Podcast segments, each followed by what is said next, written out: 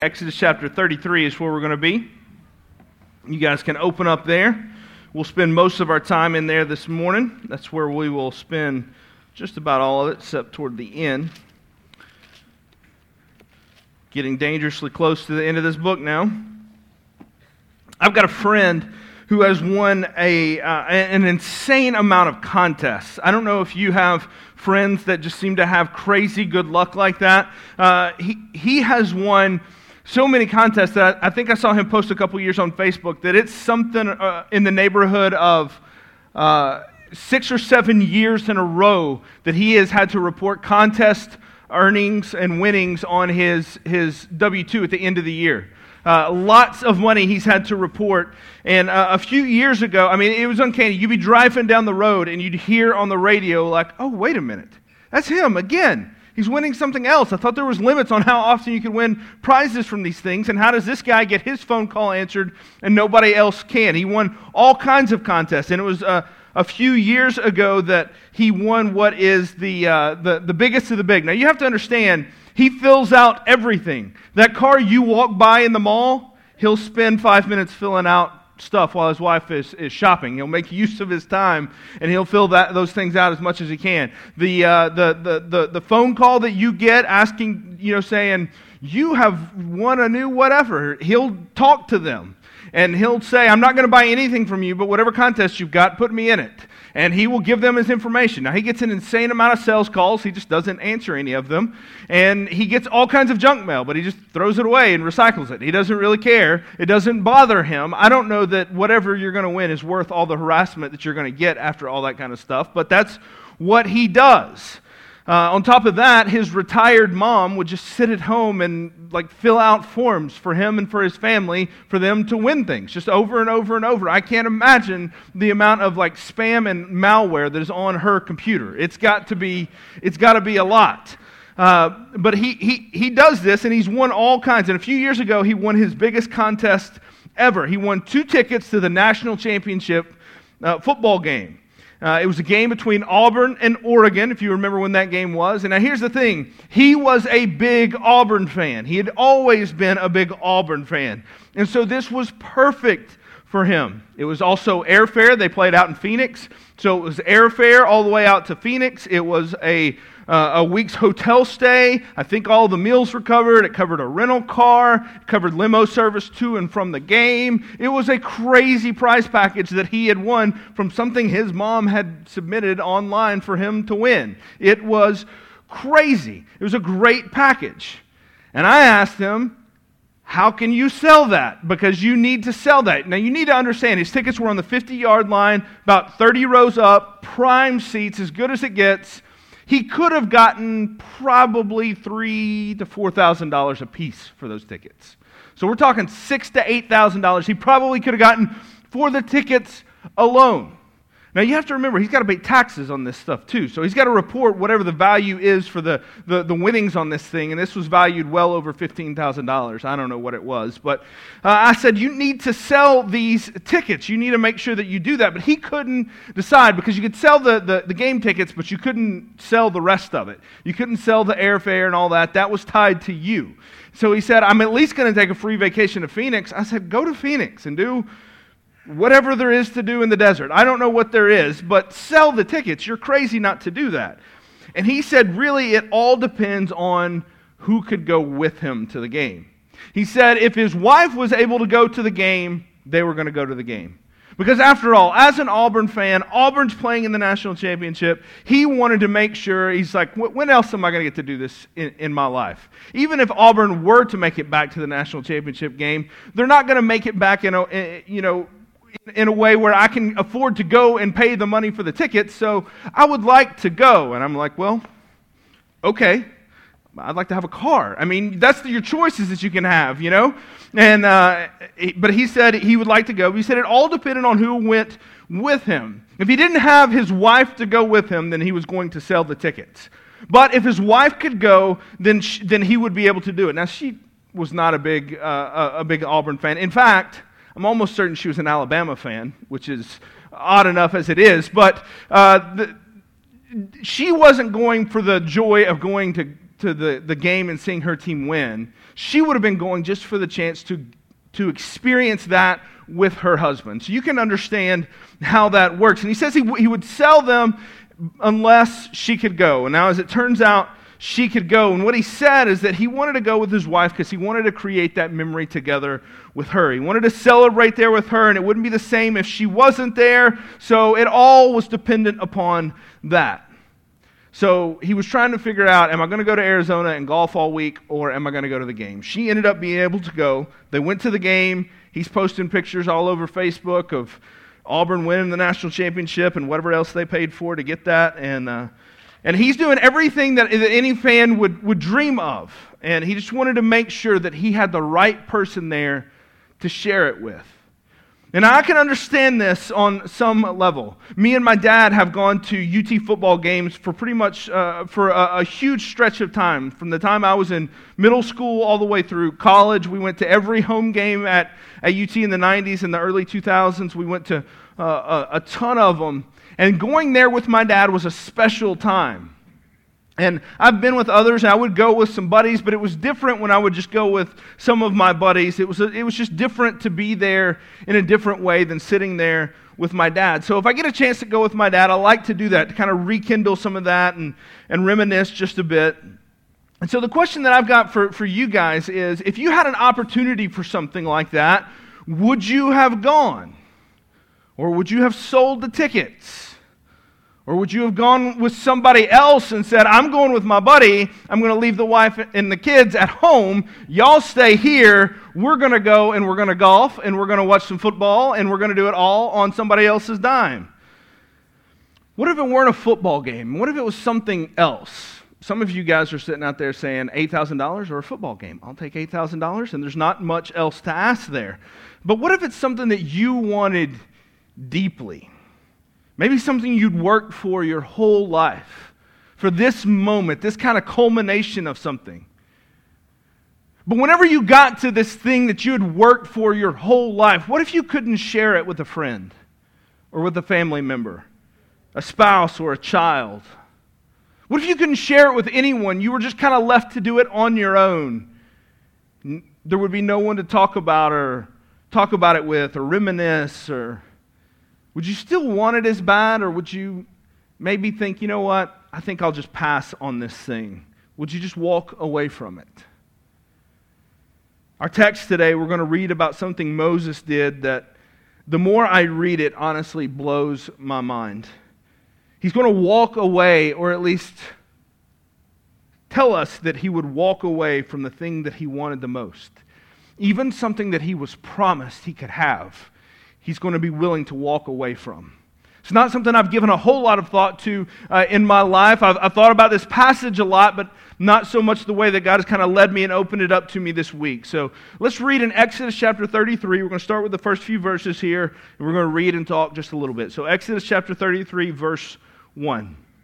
The Lord said to Moses, Depart, go up from here you and the people whom you have brought up out of the land of Egypt, to the land which I swore to Abraham, Isaac, and Jacob, saying, To your offspring I will give it. I will send an angel before you, and I will drive out, drive out the Canaanites and the Amorites and the Hittites and the Perizzites and the Hivites and the Jebusites. Go up to a land flowing with milk and honey, but I will not go up among you, lest I consume you on the way, for you are a stiff necked people. So, where we, where we are here is a lot like what we saw last week. If you'll remember last week, Moses came down from Mount Sinai to find the Israelites worshiping a golden calf, to be in an idolatrous position, worshiping this calf, saying that this calf had brought them out of Egypt, robbing God of the glory. And, and Moses came down and he saw that. He said, What are you guys doing? Aaron said, I don't know. They threw jewelry in there and a cow popped out, and that's how it all happened, right? You remember how that happened uh, last week. And it's a story that came out of nowhere. It just didn't seem to fit with the flow of the, the narrative, but it, it's one that made sense to us and that we all know too personally. Walking away from a God worthy of praise for a lesser trinket. So now we go to chapter 33, and the refrain is much of what we saw last week. Remember when Moses was up on the mountain, God more or less looked at him and said, You need to go get your people that you led out of Egypt. The pronouns changed. Instead of saying, These are my people who I led out of Egypt, God now, now says to Moses, You go get your people that you led out of Egypt. It all changed there. And again, we see something very similar to that. He's telling that he's going to keep this promise. God says to Moses, I'm going to keep my promise. You're going to get your land that I promised you. So I hope you guys are happy with that. Moses implored him to do that, to keep that promise. Remember, we saw that last week in his intercessory prayer. He said, God, remember the promise that you have made. God says, Fine, I'll remember the promise. But it's not quite going to look like you thought it would. Things are going to be a little bit different. The terms are going to be different. And God says, Y'all go ahead. I'm just going to hang back here. Y'all go on. I'm just going to I'm just going to back away.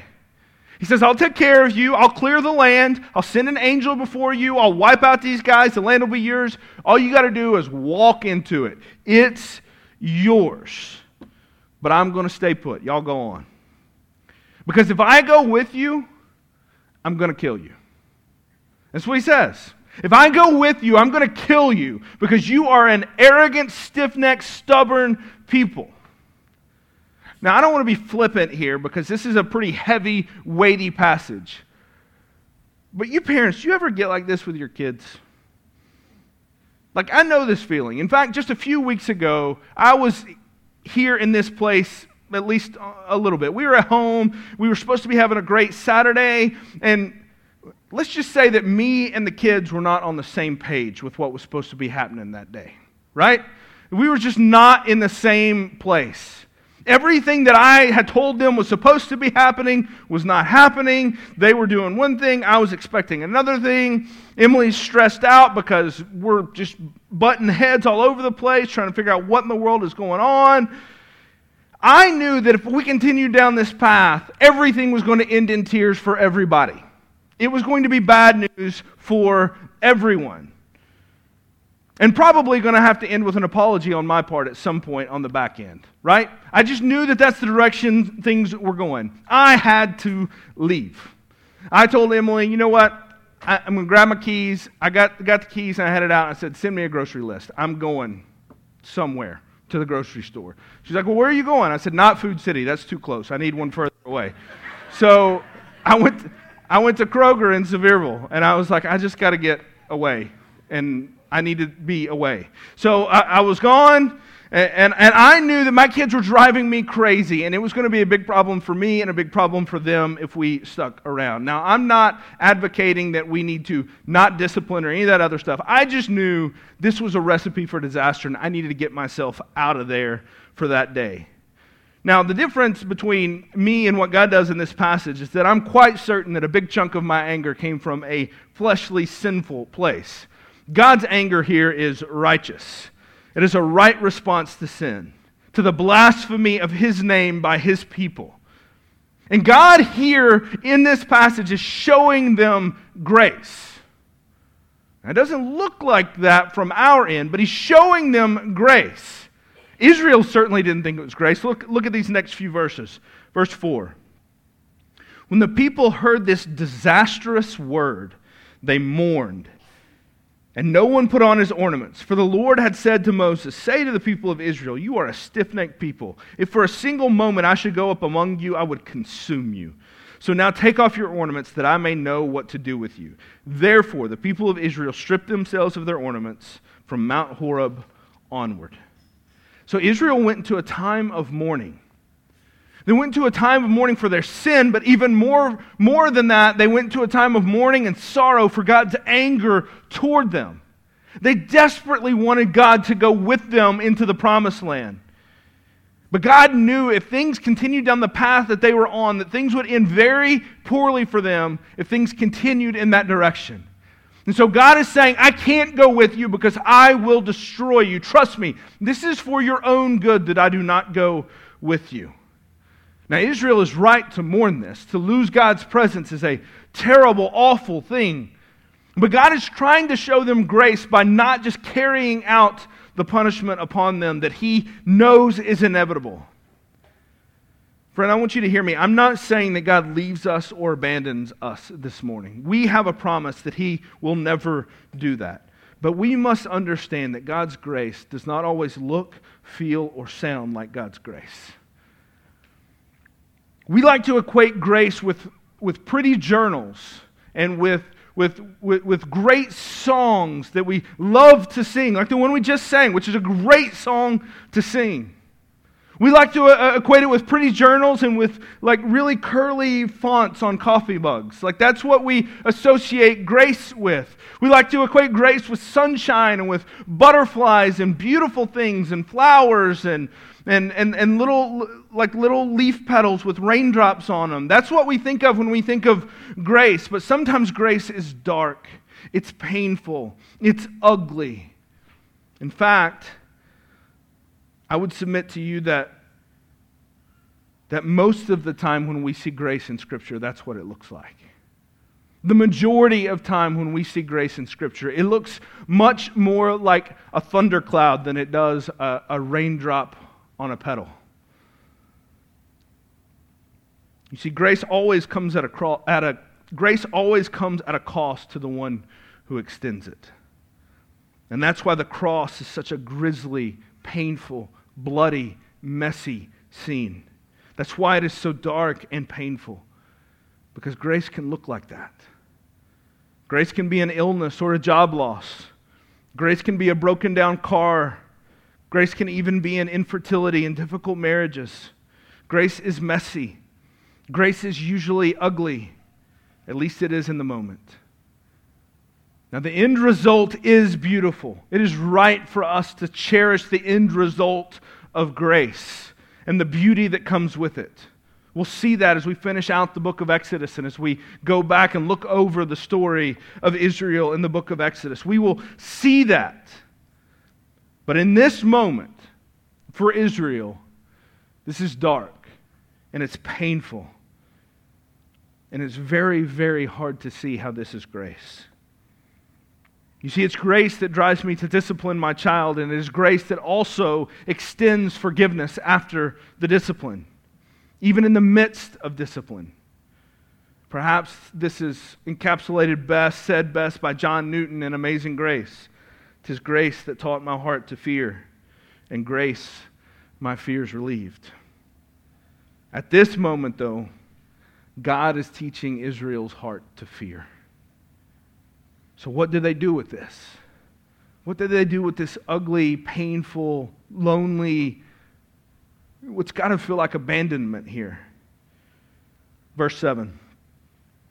Now, Moses used to take the tent and pitch it outside of the camp. Now, this is not the tabernacle we read about a few weeks ago. This is kind of a makeshift tent that Moses would use to go meet with God until the tabernacle had been built and assembled. Moses used to take the tent and pitch it outside the camp, far off from the camp, and he called it the tent of meeting. And everyone who sought the Lord would go to the tent of meeting, which was outside the camp. Whenever Moses went out to the tent, all the people would rise up. Get this scene. All the people would rise up, and each would stand at his tent door and watch Moses until he had gone into the tent. And when Moses entered the tent, the pillar of cloud would descend and stand at the entrance of the tent. And the Lord would speak with Moses. And when all the people saw the pillar of cloud standing at the entrance of the tent, all the people would rise up and worship, each at his tent door. Thus the Lord used to speak to Moses face to face as a man speaks to his friend. When Moses turned again into the camp, his assistant Joshua, the son of Nun, a young man, would not depart from the tent. This scene to me is so dramatic. It is almost cinematic in the way that it is written, like a screenplay from a movie. You can just see Moses moving through the camp. He opens the door. Everybody kind of sits up and sees Moses, and he goes walking through the camp, and everybody just kind of comes outside their tent, right in front of their tent, they just stand there and they just watch him walk by, just in silence, just watching Moses, because they know what he's about to do. It's a, it's a scene of high drama. Israel's desperately looking for someone to plead their case to go to God and say, God, you, you Please go with us. We know we don't deserve this, but, but please go with us. They cannot plead their case because of their sin and their embarrassment. So they turn to their intercessor, to Moses, and they say, Moses, go be our representative before God. And they watch him as he strides step after step to the tent to see if he could perhaps sway God. And what we're going to see here is that Moses is going to ask God for three things when he goes into this tent, when he goes to meet with God, to speak with him as a friend speaks with a friend. He's going to ask God for three things to show him his ways, for God to show Moses his ways, for God to, to go with Israel on their journey, and for God to show Moses his glory. Now, we're only going to get to two of those today. We will come back to the third one here in a few weeks. But for today, we're only going to get to the first two. He's going to ask God to show him his ways, and he's going to ask God to go with Israel on their journey. So look in verse 12. Moses said to the Lord, See, you say to me, Bring up this people, but you have not let me know whom you will send with me. Yet you have said, I know you by name. And you have also found favor in my sight. Now, therefore, if I have found favor in your sight, please show me your way. So Moses says, Look, you, you tell me all these things about me. You say that I found favor in your sight. I'm saying, if that's really true, will you do this for me? Please show me your ways, that I may know you in order to find favor in your sight. Consider, too, that this nation is your people. And he said, My presence will go with you and I will give you rest. So the first one, show me your ways. Moses is not interested in playing around with religion here. Moses knows what religion looks like. It looks like a golden calf that came out of a fire that was made by hands. It looks like what he had saw, what, what he had seen coming up in Pharaoh's court whenever he was young. It looked like, it looked like all these deeds that were, that were done in order to appease all these different gods in Egypt. He knows what religion looks like. But he's not going to God saying, Give me the checklist. Give me the magic formula. Give me the Christian combination to get God's blessing. He doesn't want to know that. And too often, this is how we approach the Christian life. And this is what so many think biblical Christianity is that if we do good, however you define good. Maybe you define good as social justice. Maybe you define good as reading your Bible. Maybe you define good as giving money on a Sunday morning at church. Maybe you define good as showing up at church on a Sunday morning. Maybe you define good by uh, the way that you are, the, the way that you parent, or the way that you're a spouse, or the, whatever. But we define biblical Christianity as if we do good, God will do good in return. That is not Christianity. That is more akin to karma than it is to Christianity. That is not biblical Christianity. Moses doesn't want to know the recipe, he wants to know the chef. And do you see the difference in those things? He's not coming to God saying, Give me the deeds to do so that I can make you happy. He's coming to God and he's saying, I want to know you. And that if I know you, you can teach me how to cook. You can teach me how to make all these things because I have a relationship with you. I don't want the recipe. I can get that from a book. I want the relationship because I, I can't get that anywhere but at your feet. So he asked God, Show me your ways that I may know you. Show me your ways that I may know you. I want to know who you are. I want to know what you do. I want to know what you would have of me. Don't misunderstand, obedience is huge here. We'll talk about that here in a couple of weeks as well. And he wants to find God's favor. I'm not knocking that either. But in order to do it, he knows that he needs to know more about who Yahweh is. You can't have obedience if you don't have relationship. You can have rules that you follow, but that's different than obedience rooted in the character and the nature of God. Part of obedience is the willingness to know the person that makes the commands.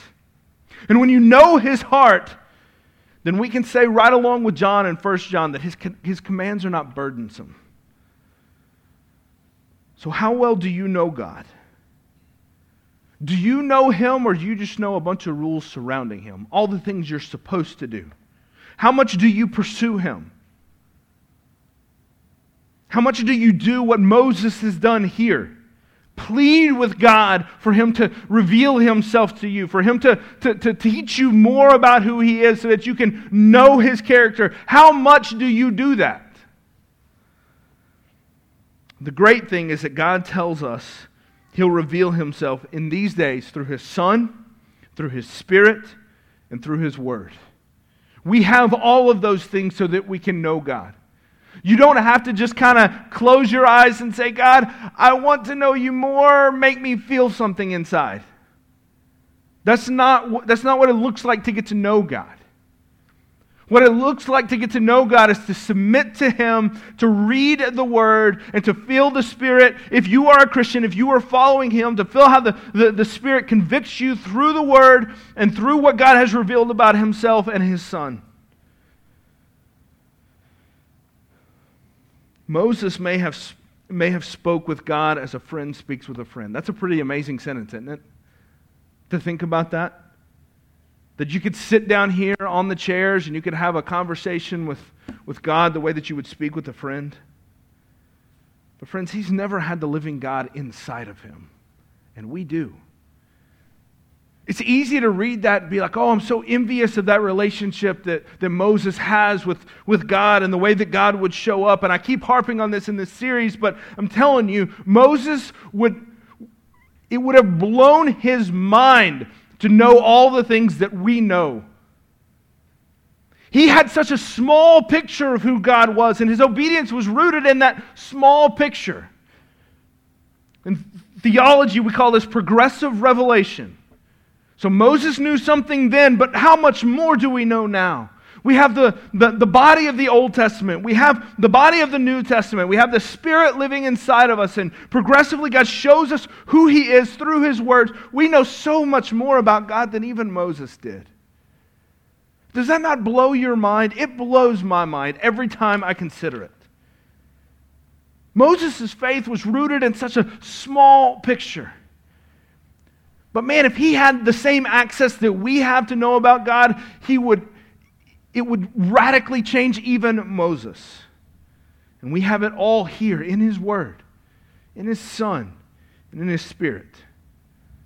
So after this pleading, God says, "Okay, you've won me over. I'll go with you."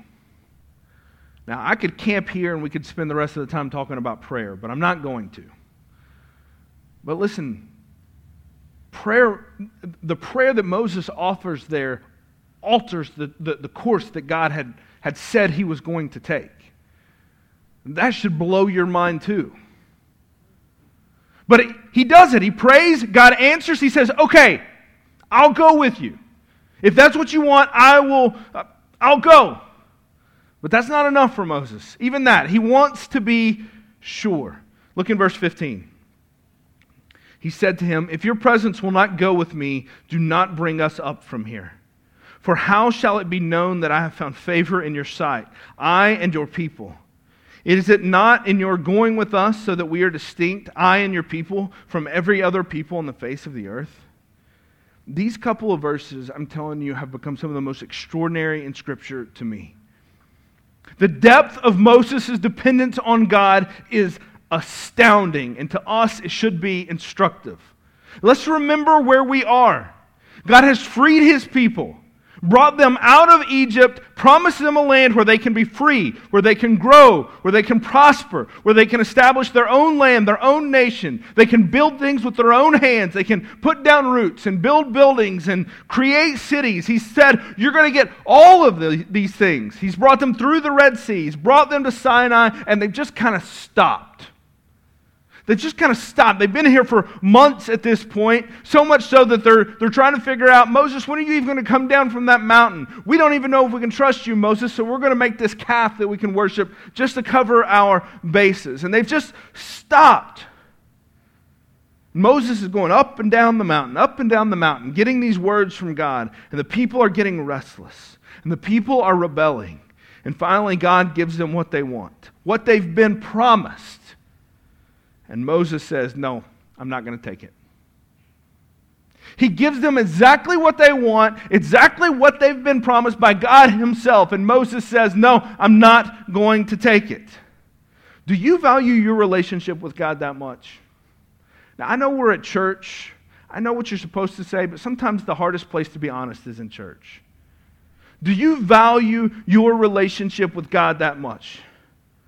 Or do we really just want the stuff that He promises? Or the stuff that we even think He might have for us? The stuff that's supposed to come with being good? The stuff that's supposed to come with following all the rules and checking all the boxes? Would you turn down everything you've ever wanted if God wasn't in it? The house, the car, the perfect spouse, the two and a half kids, the six figure dream job, the luxury car, the great body, the respect of your peers, the PhD, or whatever it is that you so desperately want. Would you turn it all down if it, if it meant that you only got it if God wasn't in it? This is everything that Moses has wanted. Even in his hesitation to go and lead the people, he knew what God had promised and he knew where he was going to take them. What if you've been promised all those things? None of us are promised all those things, despite what all the health, wealth preachers will tell you, despite what all they will tell you. None of us have been promised even one of those things that I listed there, or whatever other thing you want to come up with. But what if you had been personally told by God, you get to have those things? Those are yours. I promise you, you get those things. And then He offers them. Would you take it if He said, you can have them, but I'm not going to be in it? I know I'd like to say that I would say no. But I'm aware enough of my flesh and my sin to know that it would be, at the very least, a battle. For Moses, he isn't fighting a battle. If God isn't in it, he doesn't want it. And there's no question.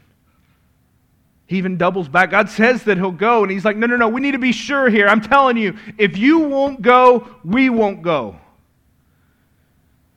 He knows that God's presence is the very thing that defines them, not the land, not the development, not the cities, not the riches, not the land flowing with milk and honey, not what they can produce. None of that is what defines them. It is God who marks them.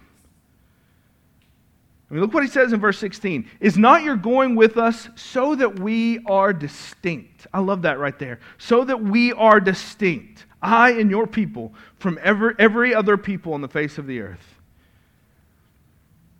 Friends, I want to lay this out there for you. If God isn't in it, it is not for us. For too many of us, our lives can look like we have everything that God has promised, or at the very least, everything that we think we have earned, and we hope that God will offer his blessing but God isn't in it.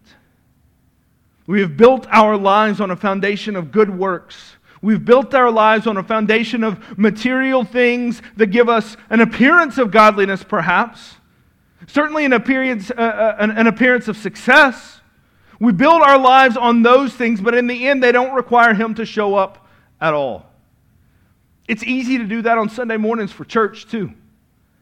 We can play the right songs. We can, we, I, I, can offer up the right kind of guilty conscience message, message for you. You can drop your offering box in the, or your offering check in the box in the, in the back, and, and we can all do it every Sunday, and it can look so godly.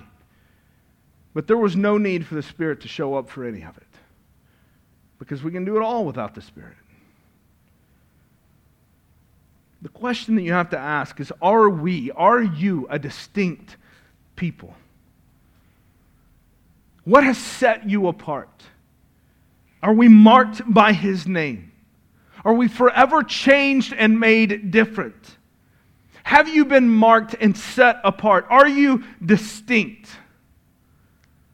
Now, we are not distinct because we create our own little Christian subculture that, that, that, seeks to kind of divide us from the world. That's not what I'm talking about. You can do that without the Spirit, too. We are distinct when our lives, when we live our lives in ways that make absolutely no sense apart from the fact that God has called us to do it. You see, when the world sees us going after the same things that they go after, just with Christian vocabulary to accompany it, they laugh at us, and rightfully so. For we make a mockery of God when we do it. when we seek political power with the same desperate longing that they do, then what they see is that we value the same thing. We just stick a prayer on it. When we seek stuff with the same passion that they do, they see that we want the same things that we do. And there's really no difference in us at all. When we respond to things, when we fight with one another with snark and with biting re- remarks, when we hold grudges, when we lose our minds over small matters, the world sees that and smirks because they do it too, and they know we're no different than them. But when we are marked by God, our language will sound different. Our political involvement will look different. Our marriages will, will at least function on some way differently. Our, our desire for the stuff of this world will fade as theirs even intensifies. And when we lose all these things, we will do so in a way that displays that we have a hope far beyond a politician or a trinket or a golden calf. Paul exhorts us to live like this in 2 Corinthians chapter 2. He says, But thanks be to God, who in Christ always leads us in triumphal procession, and through us spreads the fragrance of the knowledge of Him everywhere. For we are the aroma of Christ to God among those who are being saved and among those who are perishing. To one a fragrance from death to death, and the other a fragrance from life to life. Who is sufficient for these things? Do you understand what he's saying there? If you are different, if you are marked to be different, you will, you will give off an aroma that says that you're different. Have y'all ever eaten at Subway and you stink the rest of the day? I don't understand how that works. They have the same ingredients that the other sub places do, but they don't smell nearly as bad. But you go to Subway, you're going to smell like Subway the whole day. You're going to give off the aroma of Subway, right?